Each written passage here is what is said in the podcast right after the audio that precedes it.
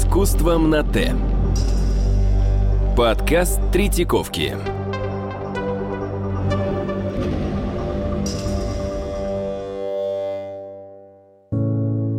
Здравствуйте, меня зовут э, Маркова Нина Кирилловна. Я хранитель отдела графики 18 начала 20 века Третьяковской галереи, куратор выставки «Миры гравюры на металле».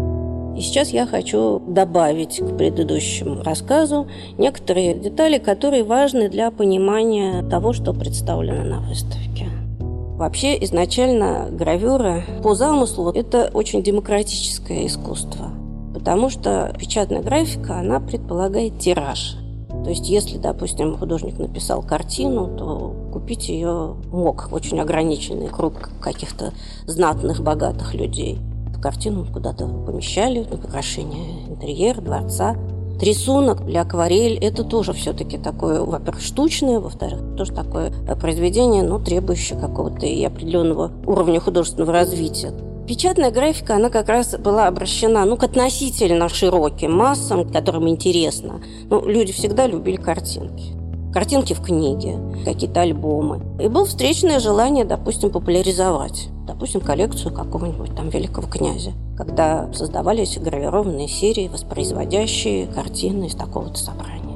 Это искусство всегда было немножко дешевле, потому что это все-таки при всей такой многотрудности, многосложности вот самого изготовления гравюры, когда это уже подготовлена печатная форма, то можно сделать какой-то тираж, и, соответственно, цена падает вот до сих пор как-то народ у нас плохо понимает, что коллекционер, покупая гравюру, в общем-то, покупает все-таки оригинальное произведение. Да, там с оговорками, да, оно существует не в одном экземпляре, но тем не менее это все-таки произведение, в основе которого оригинальная работа художника. В России так как-то исторически сложилось, что гравюра, возникшая перед началом царствования Петра и дальше развивавшаяся с началом его царствования и далее – она была сосредоточена в основном, конечно, в Петербурге. Особенно это как раз касалось гравюры на металле, потому что гравюра на металле – это много разных сложных, всяких технологически сложных предметов. Гравюру на металле на коленке не сделаешь. За малым каким-то исключением, можно, допустим, сухую иглу прямо взять и начать рисовать на доске иголкой. При этом все равно Доска готовится специально, полируется, чтобы не было никаких лишних пятен, там чего-то еще, потому что любая выщербина, она потом при тоже напечатается. Соответственно, доска была идеально ровная.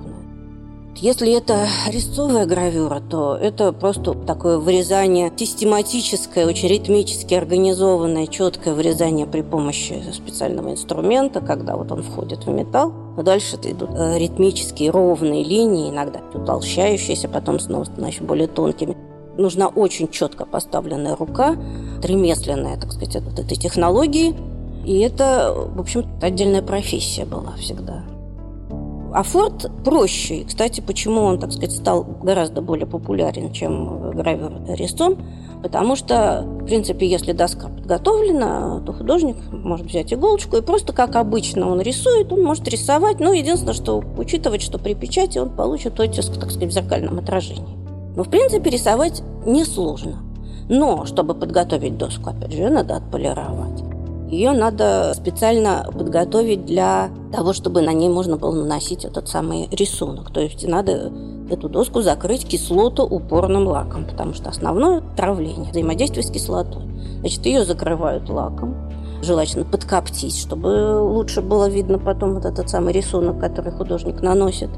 Сзади закрывают лаком тоже другим попроще, чтобы ничего туда не проникало. И вот именно те линии, которые художник наносит, вот эта поврежденная поверхность и травится, а все остальное остается закрыто. То есть, с одной стороны, рисовать легко, но, как видите, нужно и полировка, и специальные лаки, и кислота, и возможность промыть это все в нужный момент, остановить вот это кислотное травление.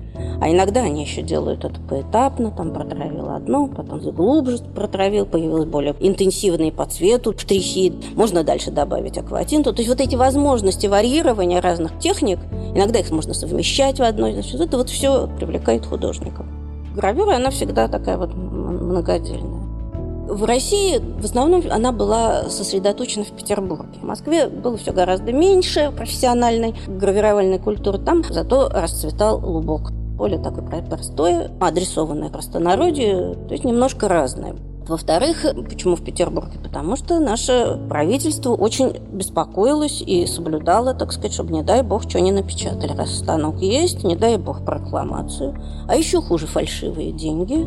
Есть воспоминания художника Жемчужникова, одного из создателей образа Казьмы Пруткова. Когда он вспоминал, что вот ему захотелось поупражняться. Он был хороший афортист и учился в Париже. У него был станок. Вот он начал там заниматься афортом.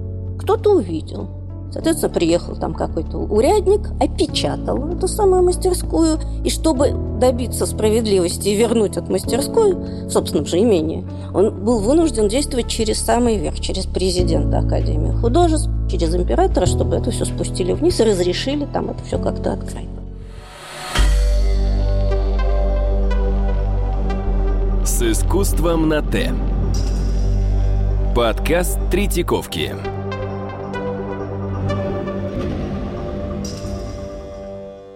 Один из крупнейших московских художников-граверов, соответственно, поэтому гораздо менее известный, чем не живописец, человек, специально посвятивший себя именно гравировальному искусству, такой Матвей Алексеевич Добров. Когда вернулся из Парижа, и там он учился специально гравированию, ему захотелось тоже вот устроить свою мастерскую, а это уже было начало десятых годов 20 века. Вот он купил станок, и тоже первое, что было, это пришел урядник – местный полицмейстер с грозбухом, в котором он должен был записывать, сколько напечатал, куда напечатал, на какой выставке, значит, кто купил, кому он продал. То есть все полная вот отчетность, куда, что, как.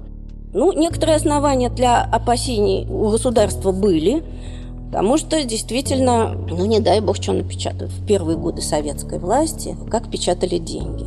Вот, собственно говоря, если сейчас делают всякие там различные голограммы там или что-то еще, чтобы, значит, вот это вот избежать подделки, то тогда призвали мастеров резцовой гравюры, которая, собственно говоря, уже к тому времени была абсолютным анахронизмом, и, собственно, мало кто ею владел.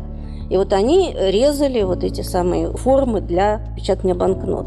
Потому что подделать это таких мастеров больше не было. Вот был там несколько человек, которые могли. Вот они делали деньги для советского раннего, так сказать, государства 20-х годов. То есть, в общем, такие довольно любопытные сюжеты. Так вот, значит, в свое время, может быть, в силу вот сложной жизни гравюры в нашем Отечестве, сформировалось два центра. Все они корнями уходили в Париж. В конце 19-го, начале 20 века в Париже жила и работала Елизавета Сергеевна Кругликова.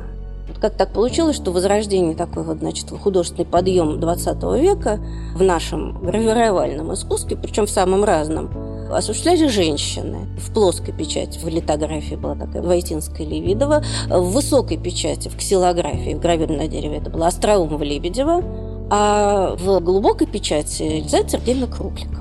Она обосновалась в Париже, занималась преподаванием популяризации афорта. Она его освоила сама, в том числе цветной афорт. И все вот российские художники, которые приезжали в это время в Париж, которым было как-то вот гравюра не безразлично интересно, они просто к ней приходили учиться вот этому самому приему гравирования. Потом, когда началась Первая мировая война, Кругликова пожила и работала в Париже, но каждый лет приезжал в Россию.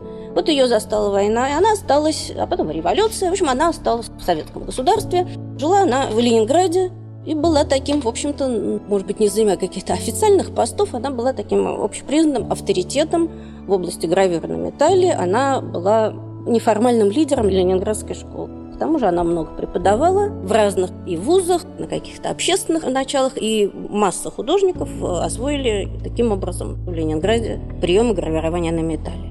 Матвей Алексеевич Добров, его можно считать таким главой московской школы. Но начинал он тоже с того, что приехал к Рубликовой в Париж и обучался, брал уроки у нее, вот этой самой прием гравирования. После чего он вернулся в Москву, обзавелся своей мастерской, а дальше он подружился с еще одним таким родоначальником Московской гравировальной школы, Игнатием Невинским, который вообще-то был и живописец, и театральный декоратор. Делал он декорации в то время построенном музее, который нынче называется Государственный музей изобразительных искусств имени Пушкина. На вырученные за заказ деньги он тоже съездил за границу, тоже как-то приобщился к гравированию, увлекся. И вот вернувшись, он купил дом, из которого сделал большую такую хорошую мастерскую, где собирались московские художники, которым хотелось тоже работать в гравюре. И вот таким лидером, вроде родоначальником московского направления считается Невинский, но при этом рядом с ним всегда был Матвей Алексеевич Добров, который был художником-экспериментатором и который, в общем-то, технологический процесс всегда, в общем, руководил он.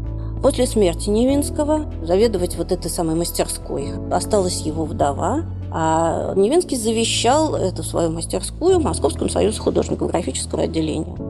Появилась такая студия «Московский стамп», работала аж до 2000 года. Сейчас они существуют в другом месте, хотя они продолжают как-то жить и помогать нам и популяризовать тоже гравюру, и работать в гравюре. В частности, часть инструментов и станок благодаря дружеских отношениях студии «Московский стамп» мы получили в экспозицию.